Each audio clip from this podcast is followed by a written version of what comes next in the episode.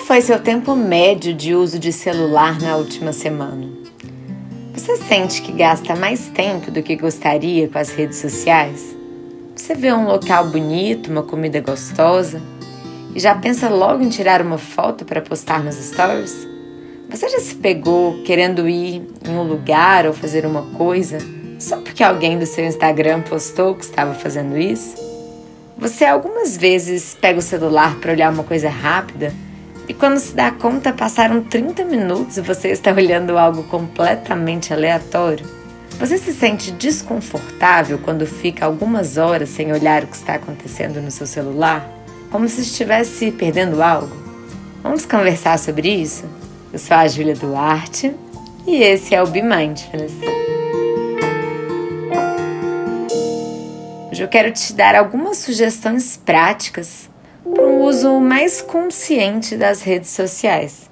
O uso das redes sociais tem inúmeros benefícios, seja a agilidade para resolver um problema, a divulgação do trabalho, networking, o contato e interação com pessoas queridas que moram longe, muitos aprendizados e até mesmo paquera.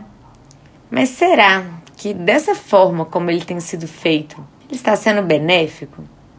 FOMO é a sigla da expressão em inglês Fear of Missing Out medo de ficar de fora.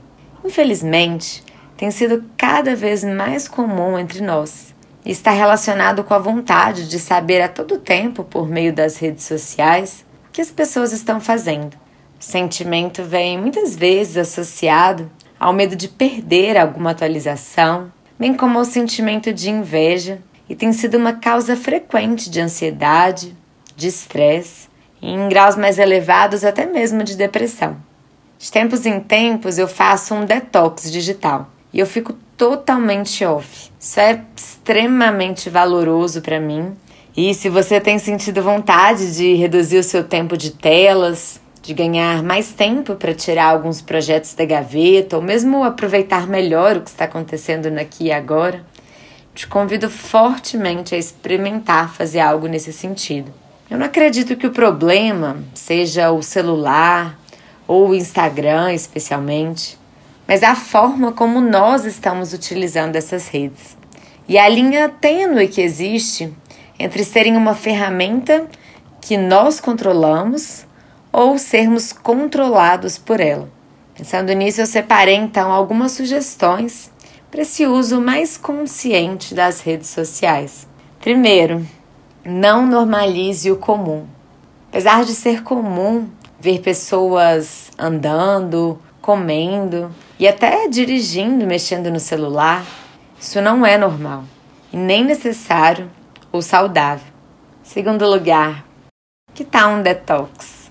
Além de, de tempos em tempos fazer um detox de mais dias, diariamente, a partir das 11 horas da noite, eu procuro não mexer mais no celular, já coloco ele no modo avião e deixo assim até o dia seguinte, depois que eu termino minha rotina matinal.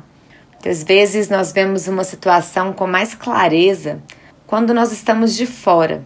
Eu te convido a experimentar pelo menos um dia da semana totalmente offline e assim tirar suas próprias conclusões.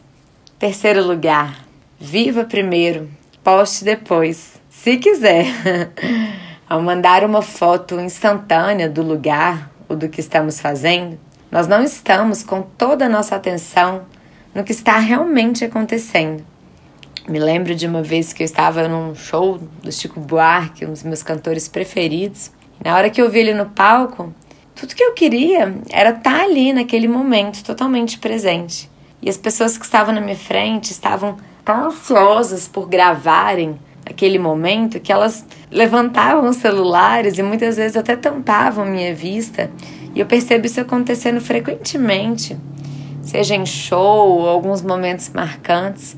As pessoas ficam com uma ânsia de postar, de compartilhar algo que elas sequer viveram. Tudo bem a gente guardar uma recordação, a gente compartilhar, mas como a gente vai compartilhar algo que nem a gente mesmo viveu? Não faz muito mais sentido primeiro você viver, você registrar na sua memória e depois, só depois, se você quiser, você compartilhar com alguém?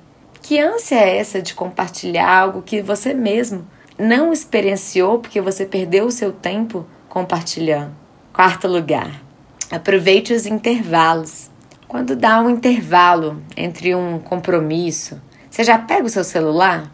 Te convido a experimentar outras possibilidades nos intervalos. Talvez uma leitura, uma prática de mindfulness, prestar atenção no ambiente, fazer um alongamento. Quinto ponto: questione-se ao pegar o celular. Nada melhor do que uma autoinvestigação.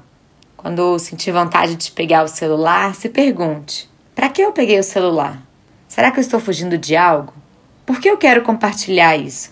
Qual é o meu propósito? Talvez você possa deixar um post-it no seu celular com uma dessas perguntas. Sexto ponto: realmente procure saber da vida dos seus amigos e dos familiares.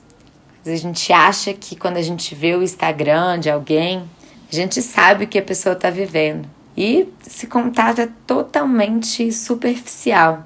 Te convido a estabelecer contatos mais profundos realmente procurando ligar para as pessoas que te importam, não achando que aquilo que a gente está vendo na rede social é a realidade, porque na maioria das vezes aquilo é só uma verdade editada, cheia de filtro. A gente não sabe o que a pessoa está realmente vivendo só por ver a rede social dela. A gente compartilha lá só as partes boas da vida. A gente quer estabelecer contatos mais profundos muito importante que a gente vá além disso. Instagram, ele não é vida real. Já é o ponto 7. Preciso ter cuidado para a gente não achar que todos estão sempre felizes como postam. Não tem nada de errado com a gente em não estar 100% bem o tempo todo. Todos nós vamos ter altos e baixos e a gente não pode ficar se comparando com a vida perfeita que a gente vê nas redes sociais. Oitavo ponto é ter atenção às suas reais vontades. Quantas vezes a gente fica, né, com vontade de fazer algo, comer algo, só porque a gente viu alguém postando? Sempre que isso acontecer, te convido a procurar parar, respirar e se questionar: eu quero mesmo isso? Porque se alguém te influencia positivamente, você de fato sente que aquilo ressoa com você, tudo bem. Mas muitas vezes a gente faz algo apenas por ter visto o outro não por ser uma real vontade. Ponto 9. A gente não precisa de responder as mensagens assim que elas chegam. A gente pode escolher momentos específicos do dia para responder o WhatsApp e não ficar refém dele a cada mensagem que chega. Inclusive, eu tenho outro podcast que eu falo mais justamente sobre a relação com o WhatsApp. Ele chama Não Seja Refém do WhatsApp. Te convido a voltar e ouvir também esse podcast se isso fizer sentido para você. Décimo ponto: limite seu tempo. Quanto tempo você tem usado das redes sociais diariamente? Experimente limitar o tempo. É possível desativar os aplicativos em horários específicos e colocar um limite de uso em cada aplicativo. Assim, o próprio celular pode te avisar que você já passou, por exemplo, uma hora no Instagram e a partir disso a gente pode escolher talvez fazer outras atividades, né? O que a gente não mede não tem como a gente gerenciar. Ponto 11, também muito importante, procurar não pegar o celular assim que acordar. primeiro estímulo que a gente se dá, ele repercute ao longo de todo o nosso dia. A gente convida a experimentar fazer algo por você, como uma meditação, antes de pegar o celular. Eu tenho um podcast que se chama Rotina Matinal. Nele eu falo alguns hábitos benéficos além desse. E uma vez que eu tô acordada, eu mantenho meu celular no modo avião até eu concluir essa rotina matinal. Isso para mim é primordial. A gente vive num mundo extremamente conectado, as pessoas trabalham em horários diferentes. E sempre vai haver uma nova mensagem, uma nova notícia. Se a gente acorda e olha para as telas, a gente está deixando de olhar primeiro para nós mesmos. E assim a gente acaba muitas das vezes, né, nos perdendo nas sensações de urgência e na chuva de estímulos que o celular pode nos dar. Sim, a gente acaba deixando que fatores externos ditem o tom do nosso dia e não nós mesmos. Lembra da época que a gente não tinha telefone móvel? eu sou de 1992, mas eu peguei essa época. Se você começa a trabalhar às nove, por exemplo, você não tem que estar disponível às sete sobretudo nesses tempos de home office. Pessoas estão se perdendo entre o limite da vida pessoal, da vida profissional. Um bom profissional não é aquele que está disponível o tempo todo, mas sim aquele que faz o seu melhor quando está trabalhando. Sinto muito se isso vai machucar o seu ego, mas as pessoas vão sobreviver se você não responder elas na hora. Elas podem sim achar isso ruim, sobretudo quando elas mesmas têm dificuldade em colocar limites e dizer não. E por isso também muitas vezes elas não sabem ouvir não. Mas nós temos que colocar a nossa agenda na frente. A gente tem que se priorizar. A gente não pode colocar a agenda do outro na frente da nossa. O outro ele tem que aprender a lidar com a ansiedade dele, assim como a gente tem que aprender a lidar com a nossa. As mensagens elas não vão parar de chegar. Nós é que temos que escolher parar antes de entrar em contato com elas. Sobre autorresponsabilidade. Não é sobre a gente esperar que o dia seja tranquilo, para que só então a gente possa dedicar tempo para gente, mas sobre a gente dedicar tempo para construir uma tranquilidade interna. E a partir daí, lidar de forma menos reativa ao que nos acontece.